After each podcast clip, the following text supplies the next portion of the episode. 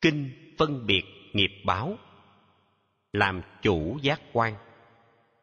Tôi nghe như vậy. Có một hôm nọ tại chùa Kỳ Viên thuộc thành Xá Vệ, do cấp cô độc, Thái tử Kỳ Đà phát tâm hiến cúng, Đức Phật cho gọi tôn giả A Nan tập họp tăng đoàn và dạy như sau: Này các đệ tử, phần lớn người đời bị sáu giác quan lừa gạt, gây nhiều tổn hại. Mắt bị hình thù, màu sắc lừa gạt, tai bị các loại âm thanh lừa gạt, mũi bị các mùi thơm tho lừa gạt, lưỡi bị các vị ngon ngọt lừa gạt, da bị các vật xúc chạm lừa gạt, ý bị tư tưởng tà vậy lừa gạt. Do bị đắm nhiễm, chạy theo giác quan, con người bị lừa, chìm trong đau khổ, khó mong giải thoát, chết lại tái sinh, rơi vào cõi ác. Những người có trí làm chủ giác quan, làm chủ tâm ý, làm chủ hành vi, nên không bị hại. Mười nghiệp xấu. Này các đệ tử, có mười hành động từ thân khẩu ý, rất nhiều người đời ưa thích thực hiện. Ba nghiệp từ thân, một là sát hại, hai là trộm cắp, ba là ngoại tình. Bốn nghiệp từ miệng, một là lừa dối, hai là đâm thọc, ba là lời ác, bốn là tán gẫu. Ba nghiệp từ ý, một là tham ái, hai là giận dữ, ba là si mê. Vì mười nghiệp ác, rất nhiều chúng sanh sống trong bất hạnh, khổ đau cho mình, gây họa cho người. Đến lúc qua đời, sanh vào cõi dữ. Những người có trí thấy rõ hậu quả của các nghiệp xấu, nên nỗ lực tu, tinh tấn làm phúc, chuyển hóa thân tâm. Sáu đam mê xấu. Này các đệ tử, có sáu đam mê dẫn đến tham luyến, làm cho người đời vướng vào khổ đau, gây nhiều tổn hại, đánh mất chính mình. Mắt mê hình sắc, tai mê âm thanh, mũi mê các mùi, lưỡi mê các vị, thân mê xúc chạm, ý mê ý niệm quá khứ, tương lai.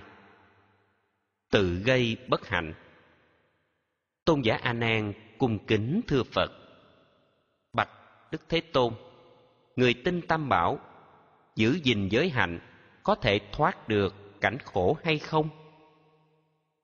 Này các đệ tử, người có lòng tin vào ba ngôi báu Phật, Pháp và Tăng, sống giữ giới hạnh, siêng làm việc lành, thực tập thiền định, chuyển hóa tâm thức, thì được phước lớn, lợi lạc vô cùng. Cũng có những người giả mượn danh nghĩa của người Phật tử, giả vờ kính tin Phật, Pháp và Tăng, chuyên làm tà vậy, tham lam vô độ, khống chế ngự tâm, tham luyến sắc dục, ưa thích hưởng thụ, đam mê rượu thịt, phóng đãng buông lung, thì tội của họ không thể lường được. Hiện đời bất hạnh cho mình và người, chết trong khổ đau, tái sanh cõi dữ, khó mong thoát khỏi. Ma thờ Đức Phật. Này các đệ tử, về thờ Tam Bảo có ba hạng người: một là bọn ma tôn thờ Đức Phật, hai là người trời tôn thờ Đức Phật, ba là Phật tử tôn thờ Đức Phật. Các đệ tử ma tôn thờ Đức Phật được hiểu như sau: có người theo Phật, thậm chí đi tu, hoặc mượn danh nghĩa là người theo Phật, nhưng trong thâm tâm gieo nghiệp tà kiến, truyền bá mê tín, bói toán, tinh xăm, cúng sao, phong thủy, đồng bóng mê hoặc, vận hạn tốt xấu, tin có ma quỷ phá hoại cửa nhà, tin vào số phận, hoặc tin ngẫu nhiên, không tin nhân quả, không tin tội phước, không có chánh kiến, xiểm nịnh yêu quái, vì nghiệp xấu này khó hưởng dư phước, tam thời gặp Phật lại đi đường tà, có cũng như không, lẫn quẩn khổ đau, không ngày thoát ra. Người trời thờ Phật. Này các đệ tử, thế nào gọi là người trời thờ Phật? Có nhiều đệ tử sau ngày quy y, nương Phật Pháp Tăng, giữ năm đạo đức, làm mười điều thiện. Lúc gặp khó khăn, những khi bệnh tật, ngay cả cám dỗ, cũng không dám phạm, tin sâu tội phước, làm thiện gặp phúc, tạo ác gặp khổ, không phạm luật pháp, sống có tình người, sống gương cao thượng, hiện đời hạnh phúc, chết sanh cõi lành, làm người hoặc trời. Phật tử thờ Phật. Này các đệ tử, thế nào gọi là Phật tử thờ Phật? Không chỉ là người quy y tam bảo, mà còn là người giữ gìn năm giới, sống rất đạo đức, học hiểu kinh luật, trau dồi trí tuệ, hiểu rõ ba cõi là nơi đau khổ, tâm cầu an lạc, giải thoát, hiện tiền. Tâm không tham đắm, chấp dính điều gì, thương xót chúng sanh, cứu người giúp đời, không tiếc thân mạng. Có chí tiến thủ trong các việc phước, từ bỏ mê tín, không theo dị đoan. Tu bốn nhiếp pháp, bố thí, ái ngữ, lợi hành, đồng sự. Sáu ba la mật, bố thí, giữ giới, kham nhẫn, tinh tấn, thiền định, trí tuệ. Tin vào tái sanh, phát nguyện đời đời làm đệ tử Phật, sống trong an lạc, hạnh phúc, hiện tiền. Thời kỳ tường pháp. Này các đệ tử, sau khi Như Lai đã nhập Niết Bàn, một ngàn năm sau, có nhiều tà thuyết xuất hiện tràn lan, thời thế yêu ác, có nhiều quốc gia mất đi chủ quyền, nhân dân không được an cư lạc nghiệp, chiến tranh tàn phá, ngoại xâm gây gỗ, nội loạn bất an. Nhiều nơi quốc gia đánh mất kỷ cương, xã hội bất ổn, lòng người nghi oán. Đây là giai đoạn của thời tượng pháp. Tôn giả A Nan liền thưa Phật rằng: Bạch Đức Thế Tôn, vì sao gọi là thời kỳ tượng pháp? Này các đệ tử, đó là thời kỳ có nhiều tu sĩ không theo chánh pháp, không giữ giới hạnh, sống như tại gia, tâm không hổ thẹn, chỉ lo đầu tư các nghề nghiệp đời, không có kiến thức, không học Phật Pháp, không tu thiền định, không chuyển hóa tâm, thích lối ăn mặc theo kiểu thế tục, trên dưới lộn xộn, đắm theo sắc dục, không sợ tội lỗi, không bận tâm nhiều đến việc độ đời, giáo hóa chúng sanh, giúp họ an lạc. Khi gặp phải người thấu hiểu Phật Pháp, khuyên lơn tu học, chuyển hóa nghiệp phàm, hướng về nẻo thánh, thì sanh tâm xấu, oán ghét, chỉ trích, phỉ báng, phá hoại, còn chê trách rằng người góp ý mình là thiếu hiểu biết, ảnh hưởng chánh pháp, do vậy giảm dần. Tôn giả A Nan tiếp tục hỏi Phật: Bạch Đức Thế Tôn, thời tượng pháp ấy có nhiều hay chăng những người phụng trì chánh pháp Như Lai? Này các đệ tử, dù là tượng pháp, vẫn có nhiều người kính tinh tam bảo, phát tâm xuất gia, giữ gìn giới luật, sống trong lục hòa, tinh thông nghĩa pháp, đa văn hiểu biết, phát triển Phật Pháp, làm lợi quần sanh, giúp cho nhiều người hưởng được lợi lạc. Trong giai đoạn này, cũng có nhiều người theo các đạo khác đến xin xuất gia, học theo Phật Pháp. Cần phải cẩn trọng, nên cho tập sự trong đôi ba tháng. Nếu nhận thấy được ý chí của họ hợp với giới hạnh, đời sống thanh cao, tâm tư rỗng lặng, ít không ham muốn, không làm điều sai, có chí tu học, thì mới cho tu. trước truyền cho họ các giới thập thiện. Dăm ba năm sau, nếu thấy người ấy tu đúng chánh đạo, không phạm giới nào, siêng tu thiền định, thì mới tiếp tục cho họ thọ giới làm thầy tỳ kheo. Những người như thế, nếu tinh tấn hơn, hướng đến giải thoát, nhất định trước sau được Phật Di Lặc tiếp duyên độ thoát. Xuất gia tu học. Tôn giả A Nan cung kính bạch Phật: sau này có ai muốn tu chánh pháp, xa lìa phàm tục, xuất gia tu tập, nếu không gặp được các bậc minh sư truyền trao giới pháp, mà chỉ gặp người viết chép giới luật truyền trao lại thôi, những người như thế có được độ thoát và thành tựu được các Phật sự không? Đức Phật ân cần dạy ngài A Nan: người nào tinh thông giới và chánh pháp mới có khả năng truyền trao giới pháp, truyền qua văn tự khó mà đúng pháp. Phật là đại trí trên cả trời người, Phật luôn hóa độ tất cả chúng sinh.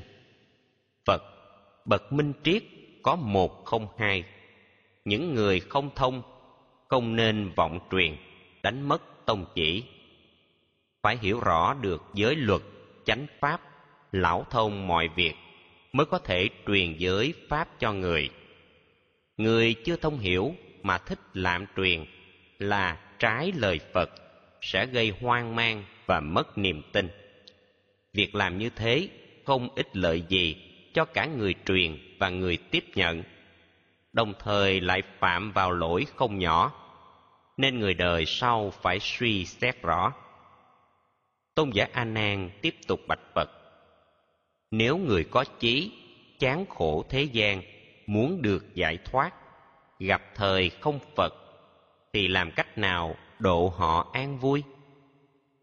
Đức Phật liền dạy: người có chí nguyện cần gặp minh sư, am hiểu Phật Pháp và các giới luật, hướng dẫn tận tường cách giữ oai nghi và giới lớn nhỏ.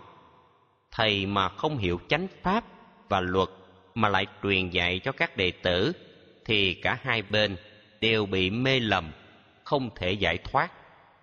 Về đời sau này, có các thầy tu ô nhiễm, phá giới, hành động phi pháp, chạy theo danh vọng mà mong an lạc, thì khó thoát khỏi quả báo không vui. Người tu như thế thật đáng thương xót. Tôn giả A Nan kính bạch Thế Tôn: người có nhân duyên xuất gia tu học là đều nhờ vào oai thần của Phật, lẽ ra phải được hướng đến giải thoát. Tại sao có người không tin pháp Phật để phạm giới luật, chịu nhiều khổ đau trong nhiều kiếp sống? Đức Phật dạy rằng là do kiếp trước đọa vào cảnh khổ, do vì đau đớn, người ấy nhất thời ăn năn hối cải, nên được chúc phước, sanh ra làm người, gặp được Phật Pháp, cạo bỏ râu tóc, làm vị xuất gia. Các nghiệp xấu cũ chưa trị dứt điểm, tâm còn do dự, không gặp các bậc minh sư, tri thức, nên thường sống trong hành động ô trượt. Đạo không ra đạo, đời không ra đời. Những người như thế lần lượt đọa lạc các cảnh khổ cực, lãnh lấy quả báo khổ đau nhiều kiếp. Này các đệ tử, là người xuất gia không màng hôn nhân, lìa xa gia đình, từ bỏ kinh doanh, làm vị sa môn, thì các ông phải siêng năng thực tập, giữ gìn giới đức đúng như giới pháp của A La Hán. Thà uống đồng sôi cháy tiêu ruột gan, quyết không làm người không có giới đức nhận của tính thí. Người không giới đức nhận của tính thí sẽ phải chịu khổ nhiều đời nhiều kiếp. Khi được thân người, phải chịu đền trả các nghiệp đã gieo. Lúc làm con cái, khi làm cha mẹ, đền trả nợ nhau. Nhân quả vay trả. Tôn giả A Nan: xin Phật nói rõ nghĩa của đền trả. Đức Phật dạy rằng, sự vay và trả trong nghiệp luân hồi vô cùng phức tạp. Có người làm công bị chủ đánh chửi, đối xử vô đạo mà vẫn cam chịu, không chút oán hận, lại còn siêng năng làm tốt các việc, không than mỏi mệt, giữ gìn, bảo vệ tài sản của chủ, không để hư mất. Phật đáp: có người làm thân tôi tớ bất hạnh, bị chủ đánh đập, mắng chửi tàn tệ, đối xử vô đạo, thế vẫn cam chịu, không hề oán hận, lại còn siêng năng làm tốt công việc, không biết mỏi mệt, giữ gìn của cải cho người chủ nhà, không để hư mất. Đó là tình huống làm thân tôi tớ, đền trả nghiệp trước, do nhận tín thí mà không tu tập. Một phần cũng do hiểu được nhân quả, nghiệp duyên đời trước nên đành cam chịu. Cũng có trường hợp đầu thai làm con để trả nợ xưa.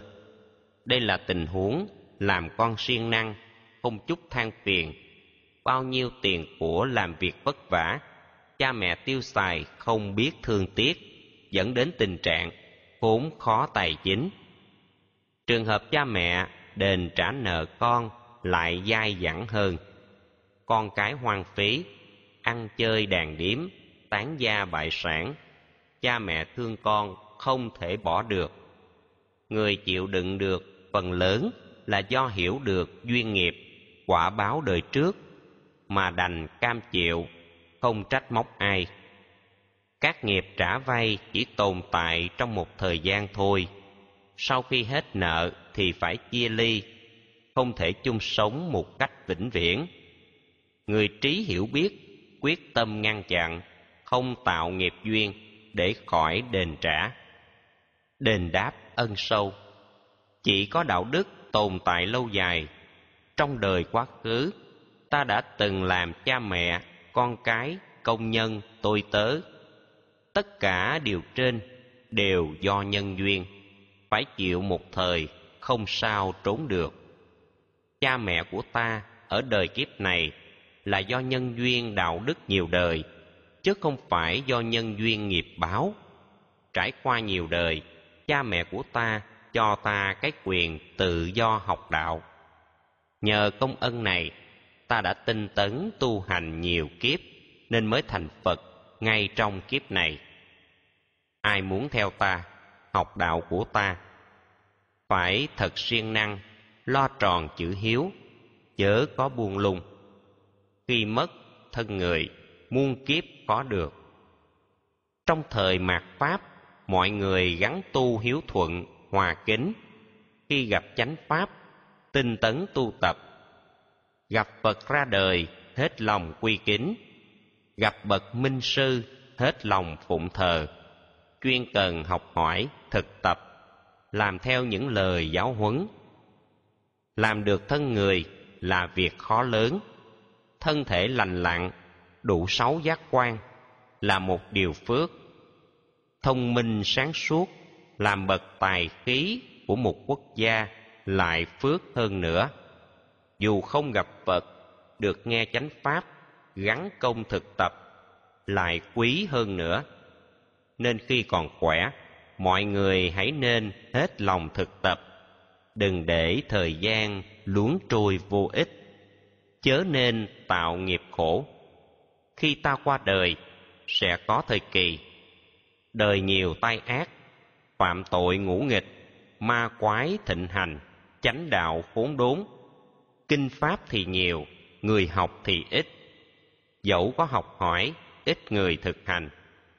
Về phía tôn giáo, có nhiều người tu, ít người giữ được đạo đức thanh cao. Nhiều vị tu sĩ vướng nhiễm thói đời, có nhiều tham vọng, thỏa chí dù nhàn, không khác người đời, thích mặc sang trọng, đọc sách thế gian, kết tụ thành nhóm, ca múa sướng hát, thích cầu danh vọng. Cũng có tu sĩ nhận nhiều đệ tử nhưng không giáo hóa, nghiệp phàm còn nguyên. Tất cả người tu phải theo chánh đạo, hóa độ cuộc đời, nương bậc cao đức, làm chủ giác quan, xứng đáng là bậc đạo cao đức cả. Hãy nên nhớ rằng, làm được thân người chỉ mấy mươi năm, nhiều nhưng không nhiều. Đừng tưởng dài lâu mà không chịu tu. Bất cứ lúc nào hễ gây tội lỗi thì về sau này sẽ phải chịu khổ điên đảo vô cùng, khốn đốn biết bao. Này các đệ tử, khi được thân người, đủ sáu giác quan, gặp được Phật Pháp, học Phật tu nhân, hãy hết lòng giữ gìn đạo đức, thực tập thiền định, phát triển trí tuệ, tu tập rốt ráo. Một khi lỡ làng đánh mất nhân cách, rất khó hồi phục. Đôi lúc phải mất nhiều năm, nhiều kiếp. Gặp Phật ra đời là một đại phước. Nghe chánh pháp Phật cũng là đại phước. Thực tập lời Phật, chuyển hóa thân tâm, còn phước hơn nữa. Hãy tự suy nghĩ, đừng để luống phước. Phật vừa dứt lời, tất cả đệ tử đều được lợi lạc, phát nguyện thực tập những lời Phật dạy. Riêng người xuất gia đang ngồi thiền quán, có người chứng đắc quả A-la-hán.